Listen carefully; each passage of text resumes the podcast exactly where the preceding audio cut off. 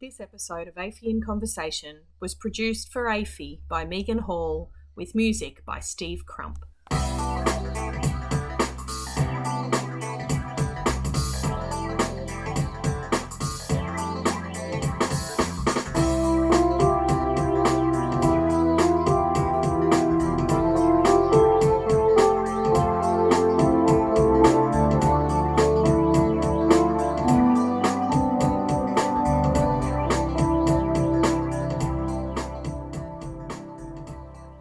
Hello and um, welcome to the um, podcast series for AAFIE.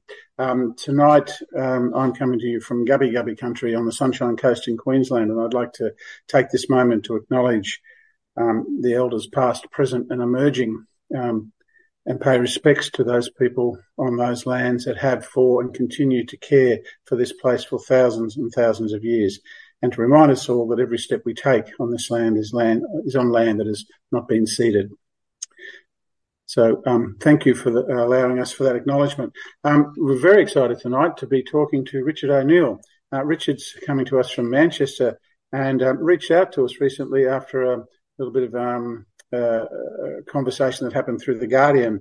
And Richard has put a book together called School for Nomads and tells um, a fascinating kind of journey of um, gypsies and traveller peoples in the UK and Ireland.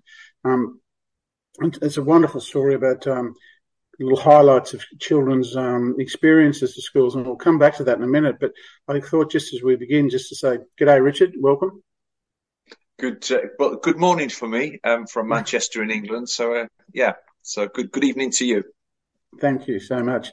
I was just interested in the context um, of the reason to put School for Nomads together, and it struck me as a as um, that in relationship to the pandemic is a kind of a bit of a milestone in the in what's happening in education globally. Um, in as much as it's the pandemic kind of you know really fractured and dismantled lots of patterns and rhythms that were happening. But in the in the midst of all of that, has also shone a light on lots of different um, groups and cohorts of kids and um, where disenfranchisement has just really kind of come to the fore. And I was just interested in, in how the pandemic has influenced um, your thoughts in putting the School for Nomads together. I think when, when the pandemic came, and, and I think the pandemic is a, is a real marker, and, and I guess for the people I grew up with who were born in the 30s and the 40s, the older people, it was the Second World War for them. Everything was either yeah. pre-war or post-war, and the war changed everything. And I think the pandemic, when the pandemic came out, I I I knew that it was going to change everything. And I think a lot of people, when we sort of got through it, if, if that's that's the way of putting it, then people thought everything would everything would go back to normal. And I think a lot of people are trying very hard to get things back to normal. But, mm. you know, the genie was out of the bottle and, and, and we couldn't. We relied incredibly heavily on technology. And technology yep. has always changed the world from, you know, from people discovering fire and then being able to harness that new technology of fire yeah. um, up to weapons and, and everything else. So, I mean, when I was at school a long, long time ago, then we had what we called chalk and talk. You know, we would have a teacher with chalk, a blackboard, yep. and that teacher was the epicenter of, of your world of knowledge. Yep. So he, she would write stuff on the board, you would copy it down. She, he was the font of all knowledge. You had books in your class that you could refer to, but she, he had chosen them. You would go to the library, the librarian had chosen them. If you were fortunate and you were the type of family that invested in a set of encyclopedias, yeah. then you would be able to reference yeah. that. Now, on your phone, on the way home from school, or even at lunchtime, if you're at high school, you can check and you can get 20, 30 different answers, different lifestyles, different ideas and we're we're bombarded by that information. And then I think we have got a generation of whether we call them millennials or Gen Z. I'm not quite sure. I can't keep up with, with all of the different um, gens. Um, but they are not prepared to do 50 years or 40 years of work and go through that, what I would call that linear and hierarchical way of working and living. They Yeah. want to live now. They want to do something different. So I think I, I wanted to reflect that in School for Nomads. And um, going back to my upbringing, I was born in a and brought up in a nomadic Romani family. My family have 500 years of history in England. We lived in tents, then we lived in wagons, and then by the time I came along, we lived in caravans. But we still had the same knowledge and Yeah. that mindset of circularity. You know, we follow the seasons. We didn't travel in the winter, in the depths of winter. That would have been ridiculous. But we did travel in the spring and the summer and the autumn. And then in the autumn, that was the time for getting things ready for the winter. You know, there's, there's an old Yeah. Romani proverb that says, the winter will ask what we did in the summer. and that even you know that happens now. You know we, we, we we're thinking about what we do now has an impact six five six seven months down the line. Um, then we have this growth in young people wanting to do something different. And then we had this term digital nomads where Yeah. you have people who can work just via their laptop or even their phone and they can live virtually anywhere and still do their work. And you know the school system is still very rigid you know you Yeah. go in that year you do that work then you progress to the next year to the next year to the next year and then you come out of school and then you go and in the 1950s and 60s and 70s that kind of worked because there were factories there were huge organizations that you could slot into Yes. you know Yeah, a yeah, yeah. production line if you will And yeah, it's that sort of, you know, model of batching up kids. um, It's kind of the whole mechanistic nature of um, the education system as, as it grew out of um, the idea of public education sort of representing the factory in that sense. Yeah. Yeah, for sure. yeah and, and you know we we sorry go on No, I was just interested. Um, one of the things you talked about was the idea of circles. Yeah, and I noted, noted in the, one of the last pages of your book, it's um, uh, a little um, kind of a quote there: um, "Circles move, lines drag." And I really like that. I've um, thought I was going to ask you to um, elaborate on that thinking, but you've started that, which is really lovely. Uh, It's kind of, I guess, that's the overarching philosophy where where um, your community is coming from in that sense. Yeah. Yeah. Um, you know, linear is about lists. It's it's about hierarchy. You know, we Yeah. talk. I was talking to somebody about this yesterday. They were talking about the list of you know hundred great whatever, or the list of this, and there's always someone at the top, and there's always Yeah. someone at the bottom. Yeah. Whereas circular, you know, nobody's at the top, nobody's at the bottom, Yep. and when you stand in a circle, you see everybody. Yeah. And Exactly. you look at traditional cultures and they sit in circles around a fire. They talk in circles so we can see everybody. People do it now without even thinking. They, they go to a pub and pub tables are often square and then people start dragging chairs to make a massive circle. Circle. You know, they just can't help it. It's deep Yeah. in their psyche.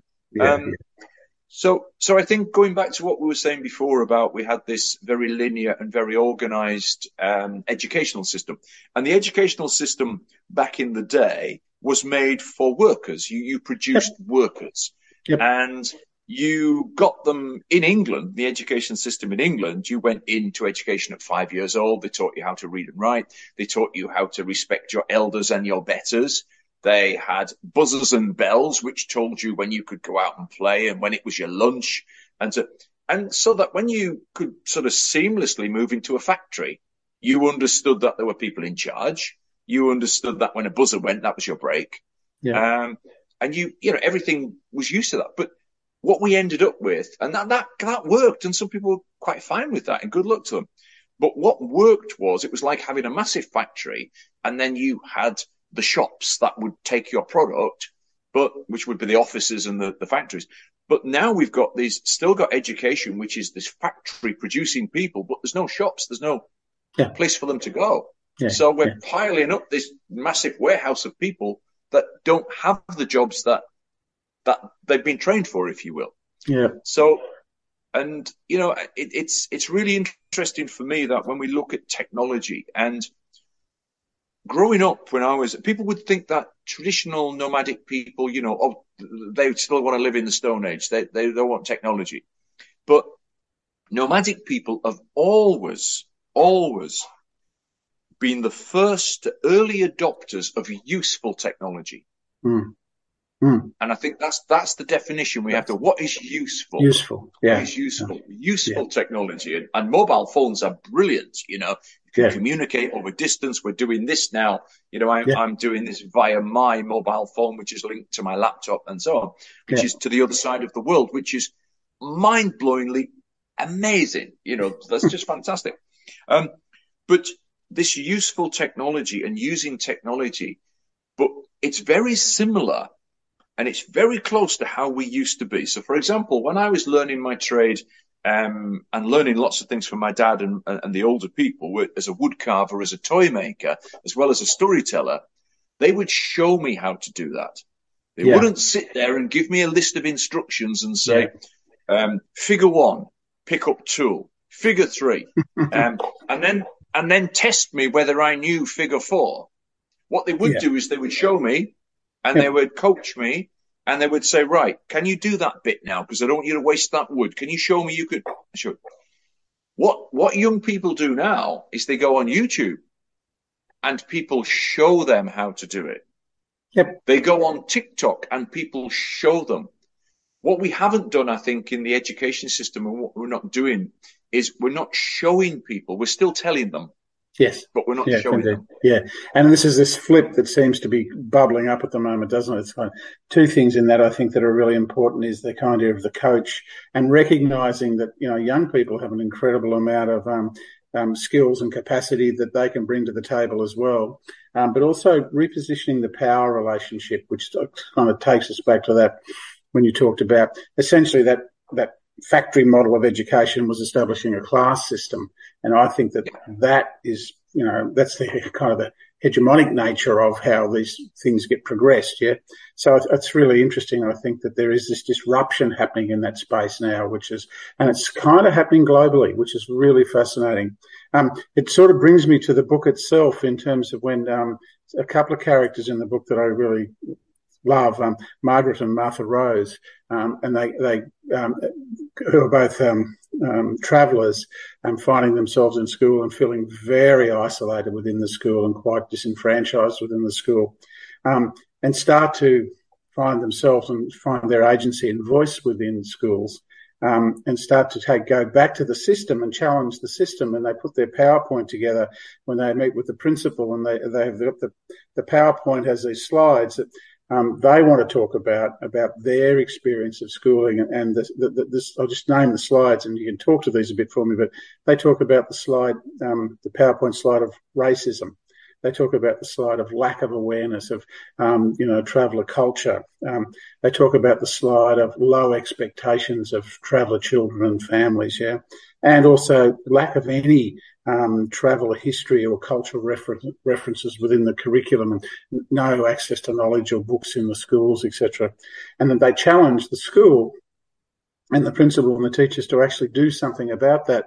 And we, what I love about where the, the two girls end up with it is when the, the principal says, well, maybe you could go away and put something together around that. And one, I think it's Martha Rose says, well, yeah, but it's going to cost you. We're not just going to create it for nothing for you. So, like very very millennial, very, you know, switched on to hang on. We've got knowledge. We'll trade knowledge with you, but it's going to cost. I, I just thought the way you sort of reposition them as having an agency and power in that situation was really clever. Um, and a lot of those um, slides, the racism, the lack of awareness, the low expectation, no history, no cultural connection, um, is reflected across this, uh, can be seen in the education system here in this country, particularly in relationship to First Nations young people here. Um, it is getting slowly better here, but for, you know, when I was going through school here, we, we, we didn't even get taught about um, Aboriginal and Torres Strait Islander people's, um, uh, you know, existence in this place. Uh, so I just thought the way you'd set that up was fantastic. So uh, maybe you could talk about the, the slides and how you use that as the, the turning point in the story. Yeah, it, it's really interesting, and, and it's fascinating to me that you know we're talking across the world here, and, and this is, as you say, global. You know, First Nation people in North America, in Canada, yeah. and lots of other places. And I think what used to happen and still does to some extent, but the narrative is changing. What used to happen was that if you were from, you know, a marginalized group, then, um, and pretty much any group, we will do stuff to you because we are knowledgeable and, and we will, you know, like those, those old uh, sci-fi films, you know, you will be assimilated. Resistance is futile. Um, yep. It's that kind of thing. The, the, aliens, we will tame the aliens, we'll tame them and, and they'll, they'll be fine. But for me, one of those things, what's really happening, I was talking to somebody from a, a major university in, in uh, England yesterday, and we're talking a lot now in the UK about co-curation. So yes. when we're talking about researching and we're talking community is coming much more into it. So it's rather than we're going to do this to you, yeah. um, we're going to do this with you. And actually you're the experts uh, in yeah. terms of community.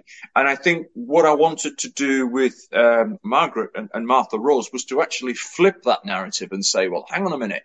You might be the experts in this kind of education, um, but we're actually the experts in ourselves. And not only can we explain to you about our culture, our community and the positives, but there are things in there that would actually benefit everyone. Yes. That's right. This kind of circular thinking, this kind of inclusion, this kind of thing. It will help, you know, and, and when we talk about, um, we talked about earlier, the, um, you know, the, the circular way of, of doing things and, and circles move and lines drag. This isn't just schools that I'm working with now. I'm working with you know, major businesses in uh, in the centre of London. You know, the, the big big organisations, multinational organisations, who realise that their very bright young managers don't want to go down the same route. They want yeah. to be nomadic a bit. They want to think differently. They want to, and if they want to keep them, if they want to retain the best and the brightest, they're going to have to change their organization to fit. And I think in a way, that's what Margaret and Martha Rose are saying that, you know, you need to change. And I think education and big schools, they're going to need to change. Otherwise, there may be a point, and, and I'm, you know, maybe this has happened, maybe this would happen in future where some government somewhere says, do you know what? We're going to give adults, uh, parents a voucher and they can spend that education voucher where they want. They might buy two days of this high school. They might buy two days of this other thing. And that's going to really change the education system. I, I, I, was in a conference a couple of years ago, Richard, where um, uh, a futurist that was thinking in 500 years kind of stuff, um, worked with a group of high school kids in Victoria and they came into little enactments of what they saw school to be like in 500 years. And, and the, the, the kids walked up and had their um, device and it was a little bit like um, you know those dating apps. They'd swipe left for, um, kept swiping for a hologram to come down for an English teacher that they liked the look of, and went, no, no, no, yeah, I like that one. I'll keep that one. so it's just like, yeah. you know, and, and you kind of go, oh, that's ridiculous. And then you go, actually, it's so far close to where it could possibly be. And that the agency of the young person is at the center. And, and that, that kind of, um, the ownership of that knowledge, um, plus the agency of the young person is, is the powerful piece of it, isn't it? And I just think that if, um, that flip that is required, that repositioning of um, the power of knowledge and the power of the relationship to where it's not an authoritarian space, but a you know a shared space, a common ground, if you would, you know, um, in in the circle. Yeah, yeah. Yeah, yeah. absolutely, and, and I, I think you, you're absolutely right about that agency and about the power, because that it completely flips it to where the, the, power then resides with the young person because they say, actually, I have decided I want to do this or my options are. Um, yes. Again, you know, put it this way, let, let, without, um, yeah, without 500 years, you know, what I can do now, if I'm a young person, um, instead of listening to somebody who's fairly knowledgeable or fairly new in their career or whatever, I can watch YouTube and I can get a Harvard professor to yep. talk to me. I know. You know, I can get someone from the best university in or the biggest business in Australia, and they'll talk to me. Um, and, and, I'm learning from them. You know, years ago, people used to in Greece and other places used to sit at the feet right. of these people. Now we're sitting at the feet of them via technology, and we can compare and contrast. Mm. We can go, yeah, mm. actually, she, he's talking rubbish there because she, he, you know, so we can, we can compare and contrast a lot. We don't have to just take that mm. line. And for in England, particularly, we've got young people, they go through the education system, which is very linear. They start here, they start there, and then they end up in college and they leave college, they, they go to university. And when they get to university, it's like, whoa, because in universities now, they have to take, you know, more control over their own learning. Yeah. They yeah. have to go to certain lectures and certain this and certain that. And a lot of them find it very difficult because in a way they've been institutionalized by this very, very linear, yeah, yeah. Um, you know, um, system. And, and when they do have that agency, it's incredibly, whoa, what do I do now? Um, well, who would have thought that the pandemic would have shown this, um, brought this up for us all, and um, and and the um, growth of technology, and uh, let's not forget Margaret and Martha Rose, who actually flipped it, pushed it back, and went, "Hang on, we've got a lot to offer here. Um, our culture is, is, is as important as any other culture, which I think is the really profound part of it.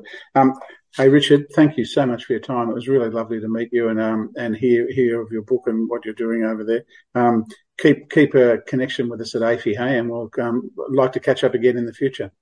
Absolutely, it's been my pleasure. Thank you very much.